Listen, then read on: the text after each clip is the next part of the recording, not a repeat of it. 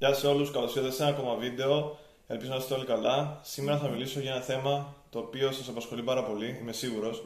Και αυτό είναι το πώς να συγκεντρώνεσαι όταν διαβάζεις. Πολλοί από εσάς που βλέπετε το κανάλι είστε περίπου στην ηλικία μου, λίγο μικρότεροι, λίγο μεγαλύτεροι και είστε φοιτητές.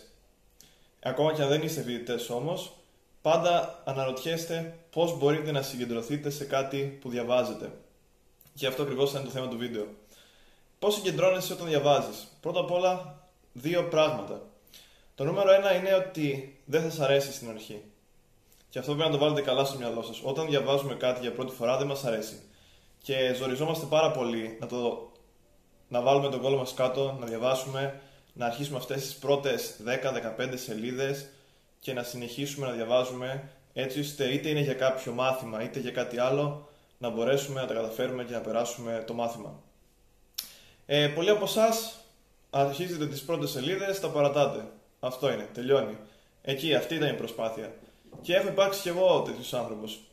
Ε, θυμάμαι ειδικά στα δύο, στο δεύτερο τρίτο έτος μου, στο προπτυχιακό, βαριόμουν να διαβάσω. Έλεγα, ε, εντάξει, θα διαβάσω στο τέλος ή θα διαβάσουμε, ξέρεις, θα διαβάσουμε πάντα τις σημειώσεις και θα καταφέρουμε να περάσουμε το μάθημα. Αλλά κάτι τέτοιο δεν ισχύει. Και πάντα την πατάμε, νομίζοντας ότι θα μπορέσουμε στο μυαλό μας να καλύψουμε ύλη πολλών ετών. Και έτσι, ακόμα και όταν διαβάζετε ένα βιβλίο, ε, δεν συγκεντρώνεστε. Και η συγκέντρωση είναι, είναι κάτι το οποίο δεν είναι... Δεν είναι κάτι το οποίο το έχουν όλοι και δεν είναι κάτι το οποίο πιστεύω δίνεται εκ Εντάξει, υπάρχουν μερικά προβλήματα, ας πούμε διάσπαση προσοχής κτλ. Αλλά το να συγκεντρωθείς είναι μια τέχνη. Και θα σας δώσω το άλλο παράδειγμα. Θυμάμαι έπαιζα μπάσκετ, γενικά παίζω μπάσκετ αρκετά χρόνια και στα πρώτα χρόνια ε, ξεκινούσα και πάντα θυμάμαι οι προπονητές μου λέγανε συγκεντρώσου. Συγκεντρώσου, συγκεντρώσου, συγκεντρώσου. Και εγώ έλεγα γιατί δεν είμαι συγκεντρωμένος. Αλλά όντως δεν ήμουν συγκεντρωμένος. Δεν ήμουν παρόν σε κάθε φάση. Δηλαδή να είμαι εκείνη τη στιγμή εκεί που έπρεπε. Και στο μπάσκετ και γενικά στα αθλήματα αυτό είναι τεράστιο προσόν. Να μπορείς να αντιλαμβάνεσαι την κατάσταση και να προσαρμόζεσαι ανάλογα.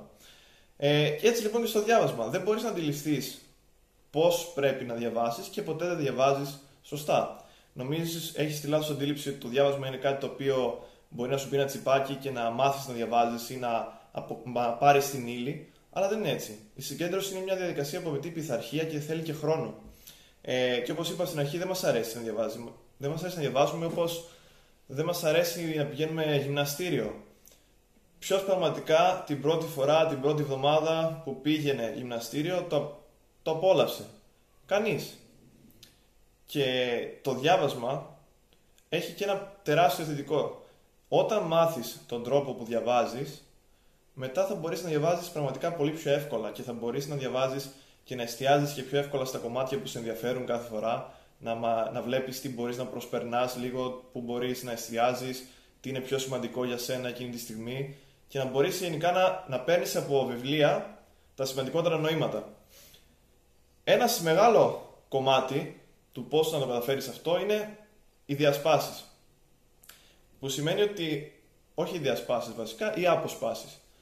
Και οι αποσπάσεις είναι γύρω μας. Άρα στο περιβάλλον μας, όταν πάμε να διαβάσουμε, δεν πρέπει να έχουμε αποσπάσεις. Νούμερο ένα απόσπαση, το τηλέφωνο. Άμα θέλετε να διαβάσετε, βάλτε το τηλέφωνο σε λειτουργία πτήσης, πηγαίνετε το στο διπλανό δωμάτιο, μακριά, δεν ξέρω πού θα το πάτε, μακριά από εκεί που διαβάζετε και αρχίστε. Και επίσης, πολύ σημαντικό είναι να βάζετε στόχο στο διάβασμα. Μην ξεκινάτε να λέτε θα διαβάσω πολύ σήμερα. Ξεκινήστε να λέτε θα διαβάσω 10 σελίδες, θα διαβάσω 20 σελίδες, θα διαβάσω μία ώρα, μισή ώρα, ό,τι έχει βάλει στόχο ο καθένας. Γενικά η αόριστη στόχη είναι μεγάλο πρόβλημα. Η αόριστη στόχη, α, θα κάνω αυτό και εντάξει, ή θα καταφέρω αυτό κάποτε. Η αόριστη στόχη είναι καταδικασμένη στην αποτυχία. Οπότε, ειδικά στο διάβασμα, η συγκεκριμένη στόχη και η, η, ας πούμε, το να διώξετε τις αποσπάσεις είναι το νούμερο ένα στοιχείο. Άρα, συνοψίζοντας, δύο βασικά πράγματα, θέλω να το κρατήσω σύντομα αυτό το βίντεο, είναι όταν θέλετε να διαβάσετε, να έχετε συγκεκριμένους στόχους και να, να γνωρίζετε ότι στην αρχή δεν θα σας αρέσει ιδιαίτερα. Και νούμερο 2, αποσπάσεις κινητά, τηλεοράσεις, ε, Wi-Fi, Facebook, Instagram, ειδοποιήσεις, όλα αυτά, απομακρύνετε τα τουλάχιστον μέχρι να πιάσετε το όριο στο σκοπό που βάλατε και σε αυτό που θέλετε να καταφέρετε εκείνη την ημέρα. Η ζωή είναι μικρή στόχοι, οι οποίοι όταν αυτούς τους μικρούς στόχους τους πραγματοποιείς συνεχώς, εν τέλει γίνονται συνήθειες και εν τέλει γίνονται. Ε, ε, τους πετυχαίνετε, με λίγα λόγια. Και μπορείτε πλέον να έχετε ένα τρόπο ζωής και όχι απλά να ζείτε με κανόνες τους οποίους σας καταπιέζουν. Αυτά σε αυτό το βίντεο. Αν σας άρεσε, μπορείτε να κάνετε μια εγγραφή, ένα like γιατί βοηθάει με τον αλγόριθμο και μια κοινοποίηση σε μερικούς φίλους σας, αν πιστεύετε ότι θα τους βοηθήσει το περιεχόμενο. Μέχρι την επόμενη φορά, να είστε όλοι καλά.